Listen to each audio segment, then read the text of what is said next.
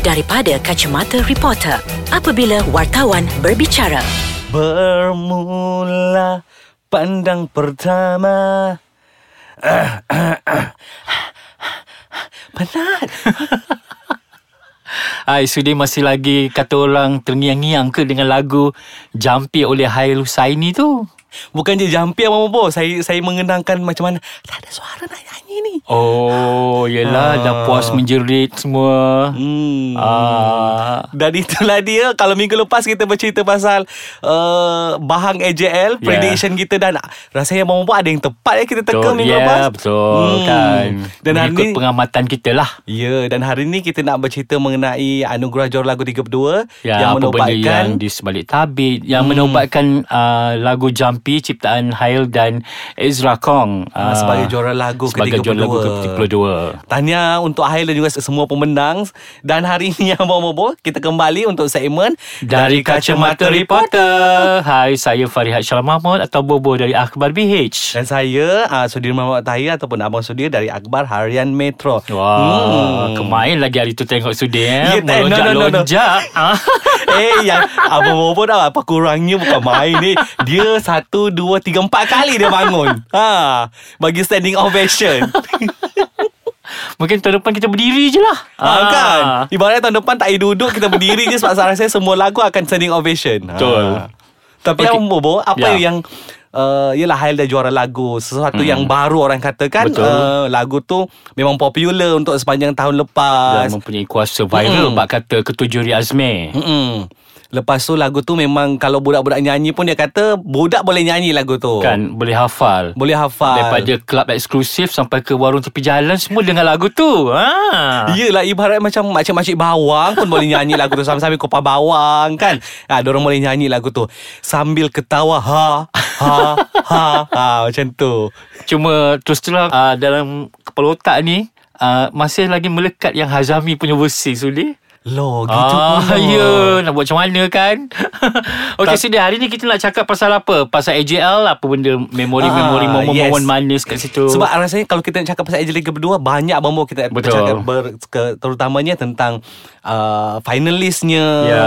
Kan tentang lagu-lagunya Betul. Ini tentang ada juga yang nak memecah Masuk ke pentas finalistnya Ah, Nasib baik sempat ditahan oleh petugas kat situ. Oh kan eh Rasanya cerita dia uh, Oh minggu depan lah Kau akan keluar So sabar eh ah, Sabar Minggu depan kita akan cerita pasal Yang nak pecah masuk katanya tu ha. Tapi kita nak cerita pasal uh, Finalis Ya. yeah. AJL ke-32 Abang Boy Yang mana di, didominasi oleh budak-budak baru nak up Ah, orang kata budak-budak nak, kan. yes, budak-budak muda kan. Hmm, dan Abang Bobo melihat persembahan mereka macam mana? Ha. Persembahan mereka Okey uh, Masa Bila uh, Nama mereka tersenarai Sebagai Finalis Ramai yang Mempersoalkan eh? Especially Macam Orang kata layak ke diorang Mampukah diorang kan So pada malam itu Bila kita tengok Persembahan mereka kita tidak mempersoalkan uh, Diorang layak ti- tidak layak Tapi cuma Kalau kita tengok persembahan mereka Dengan persembahan uh, Artis ini lain Dia punya jurang dia sangat jauh So dia,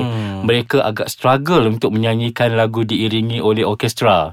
Hmm. Dan ada tu pula macam Ke laut ah, Tapi so, mungkin tak sihat So dia demam So sama macam AJL 31 lah eh, Yang Ah. mana Bila mana Sofian Suhaimi dan juga Iman Tino masuk hmm. Memang tercampak jauh lah Betul Sebab Dan- yelah Bukan senang nak dengan orkestra Ah, so dia betul. Lagi satu pentas tu Pentas yang sangat besar Saya rasa mereka berlatih kurang seminggu kan Dengan Hmm. orkestra Dengan pengarah muzik apa semua Saya Yes. rasa itu antara Faktor dan juga pengalaman jugalah Bobo Ya, eh. ya. Jadi kan tu sebagai satu pengalaman untuk Ha-ha. mereka lebih kata orang kalau lepas ni kalau tercalon lagi Mm-mm. untuk mereka memperbaiki kan Ha, sebab takkan kalau nak cakap tak ada pengalaman tak ada pengalaman sampai bila kan Betul Ha. sebab kalau kita ban- tengok persembahan Daing Nur Faiza, Ultimate, lepas tu uh, Hazama. Hazama Yes. yang mana uh, walaupun mereka uh, senior ialah dengan senior apa Hmm, pengalaman, yang pengalaman ada yang tu ada.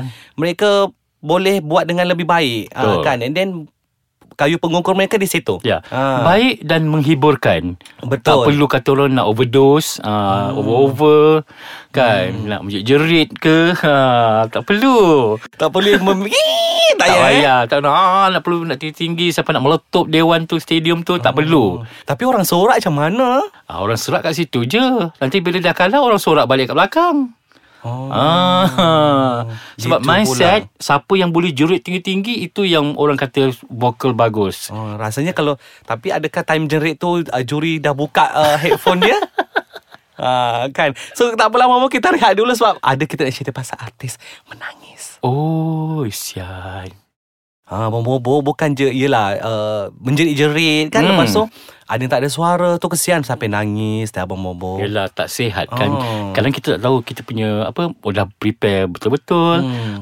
Keadaan kesihatan pula Tidak mengizinkan kan. Betul. Tapi itu semua juga lah Satu pengalaman sudah Sebab Kalau Artis yang pengalaman Mungkin dia punya treatment dia lain. Uh, Teringatlah satu insiden. Uh, Penyanyi tersohor kita Datuk Siti. Oh. Dia pernah tak sihat sudah Memang demam teruk. Pada hari tu Dia kena buat persembahan Pembukaan dengan uh, Ah, no, no, Kumpulan dia- Maid Uncle Hussein tak silap Ah, yes. Yes ah, Ah. Jadi uh, Menurut manager dia Rosie Kata Siti cuma dapat Tidur 2 jam Dan dapatkan injection Tapi persembahan dia malam tu sudah Dia macam tak demam sudah Vas Ibarat, ah. ibaratnya kalau dia bertanding Dia juara lagu Yes Inilah juara lagunya sebenarnya oh. Walaupun sekadar pembukaan Jadi Kita bukan nak, nak membandingkan Tapi itulah dia Antara uh, Apa kata orang Tahap profesionalisme mm-hmm. Dan juga uh, Pengalaman Banyak membantu mm-hmm. kan uh, Lepas tu um, Lagi satu Dari segi persembahan Abang Bobo eh, Mhm. eh tak payahlah Nak berpentomen-pentomen tu Kadang-kadang macam perlu ke Macam sekadar nak membaca-baca sajak Sekadar macam nak Post-post Nak berpusing-pusing Oh. macam nak sesedih pilu Tak payah. Tapi uh, macam kalau minggu lepas kita kita predict uh, tak ada tak ada persembahan bawa reban ayam untuk orang satu kampung memang dah tak ada. Tapi benda lain pula yang ada Kan? Ha. Macam kadang-kadang bila tengok Persembahan diorang Ada separuhnya macam Persembahan wayang kulit sudah Di sebalik tirai bayang-bayang Kan? Ah.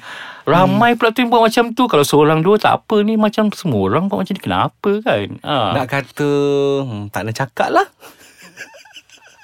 Tapi saya suka persembahan yang dia terbakar-terbakar tu sudah Oh kita suka itu. Ah. Eh, tapi I dalam nampak you suka You tepuk 10 kali tapi dalam pada terbakar pun tetap ada isu. Oh. Ah, katanya tak sesuai untuk tontonan anak-anak. Lah kenapa pula Ah, gitulah orang-orang kita kan kreatif. Janganlah cuba kat rumah Alah, tak- kan? Tak tengok apa Jangan dis, disamakan antara kejadian kebakaran Yang baru tadi tu dengan uh, Pengaruh tu sudah ha. Kan? Ini lagi satu Bila kita cakap pasal kreativiti tu Ada jugalah kata baju Wani Hasrita Macam Tupperware Macam Macam apa Star Wars Macam Banyak kesian eh. Orang-orang kita netizen ni Dia memang apa sahaja Dia akan komen sudah Hmm. Kan? Kalau baju cantik macam mana pun Ada je dia punya Idea dia untuk Kecam lah Betul Kan ha. And then uh, Yang kita pujinya juga Agile ke-32 ni Abang Mampu adalah grafik dia Yes, dari segi visual, Visual. yang kita lihat sama ada dekat dewan ataupun di rumah, Mm-mm. memang cantik, memang superb. Sebab kita tengok kat Dewan Kita tengok uh, Yang fizikal dia Yeah. yeah. Dan bila saya tengok semula Dekat, Dekat TV, YouTube, And then kat YouTube, YouTube, Macam yeah.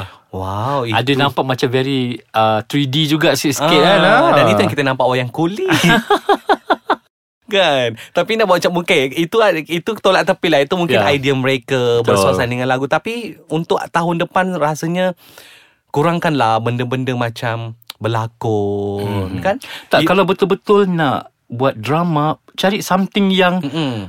grand lah. Bukan macam ala-ala sekadar melepaskan batuk di tangga, sek- sekadar kau jemput seorang lelaki untuk berdialog manja-manja, lepas Tapi- nyanyi. Tapi adakah itu mm, Kehendak Penyanyi itu Ataupun Perbincangan bersama ha.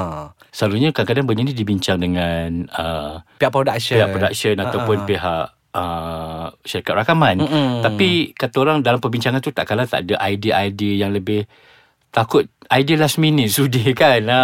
Hmm, yelah sebab Macam kita ambil contoh Wani Kan apa hmm. Bobo Lagu dia sedap Orang Betul. tunggu Persembahan Wani apa semua Dan susunan muzik dia pun uh, gubahan muzik pun sangat sedap sudi. Yes dan lagu tu jadi lebih moden. Ya, betul. Dan saya ada terbaca dekat uh, dekat timeline Facebook tu dia kata mm. Aubrey Suwito berjaya menjadikan lagu Menandrin itu lebih moden. Betul. Lebih segar daripada Dan- yang asal lagu Dan itu. adalah cerita-cerita di belakang tabir kata Wani dengar lagu tu dia menangis.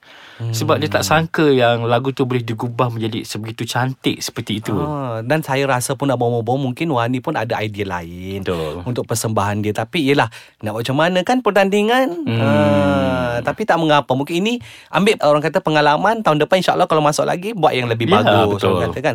And then kita ambil contoh uh, Hakim Rosli juga. Ya. Uh, walaupun mm, okay, persembahannya mungkin simple tapi penuh makna. Betul. Ah, dan yang membawa kanak-kanak uh, kurang upaya, kanak-kanak istimewa untuk Ah. buat bahasa isyarat. tapi kan. dia kata nangis. dia yang nangis kan sebab pilu dia katanya. Ah. Tapi netizen jahat kata dia fake. Menarik apa kata orang nak meraih simpati tak adalah so, apa uh, hakim kata tak dia memang sedih dia memang cepat simpati dengan kan- nasib kanak-kanak tu lah Tapi kalau betul dia meraih simpati kenapa dia tak menang persembahan terbaik kan? kan ha lah tak baik dia orang ni Hmm. main tuduh-tuduh je Itulah Mama bila kita nak cakap pasal AJ 30 ni banyak sebenarnya kita nak cerita tapi ialah masa dah mencemburui kita hmm. sebab kita nak uh, pergi tempat lain kita nak meraihkan pemenang AJL 32 ni. Oh, ada part, ada post post post post party pada tiga hari ke? Oh, dia nak jumpy.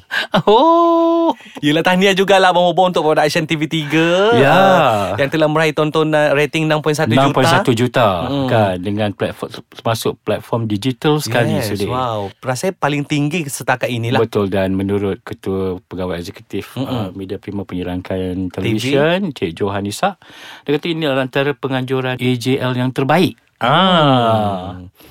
Dan terbaik lagi satu uh, Unik sebab ada tiga model Ya, penampilan istimewa Hmm, bawa- super-super model yang cukup popular di tanah air. Bawa trofi berkelip-kelip eh Satu kelainan lah kan, Ah. sesuai dengan tema fashion dan uh, music. Yes. Ah. So kalau nak tahu apa lagi AJL ke-33 punya tema Kita tunggulah tahun depan Yeah. Dan siapakah uh, calon-calonnya pun hmm, Saya rasa hebat-hebat jugalah Cuma harapan saya biarlah Alif Aziz dan Sherry Al-Haddad Eh, bukan. Alif Aziz. Eh sorry Alif Sata sorry. Ini masih ingat bilik 333 ni Okeylah Abang Bobo Kita sambung karaoke kat bilik uh, VIP 33 Bye, Bye-bye. Jumpa minggu depan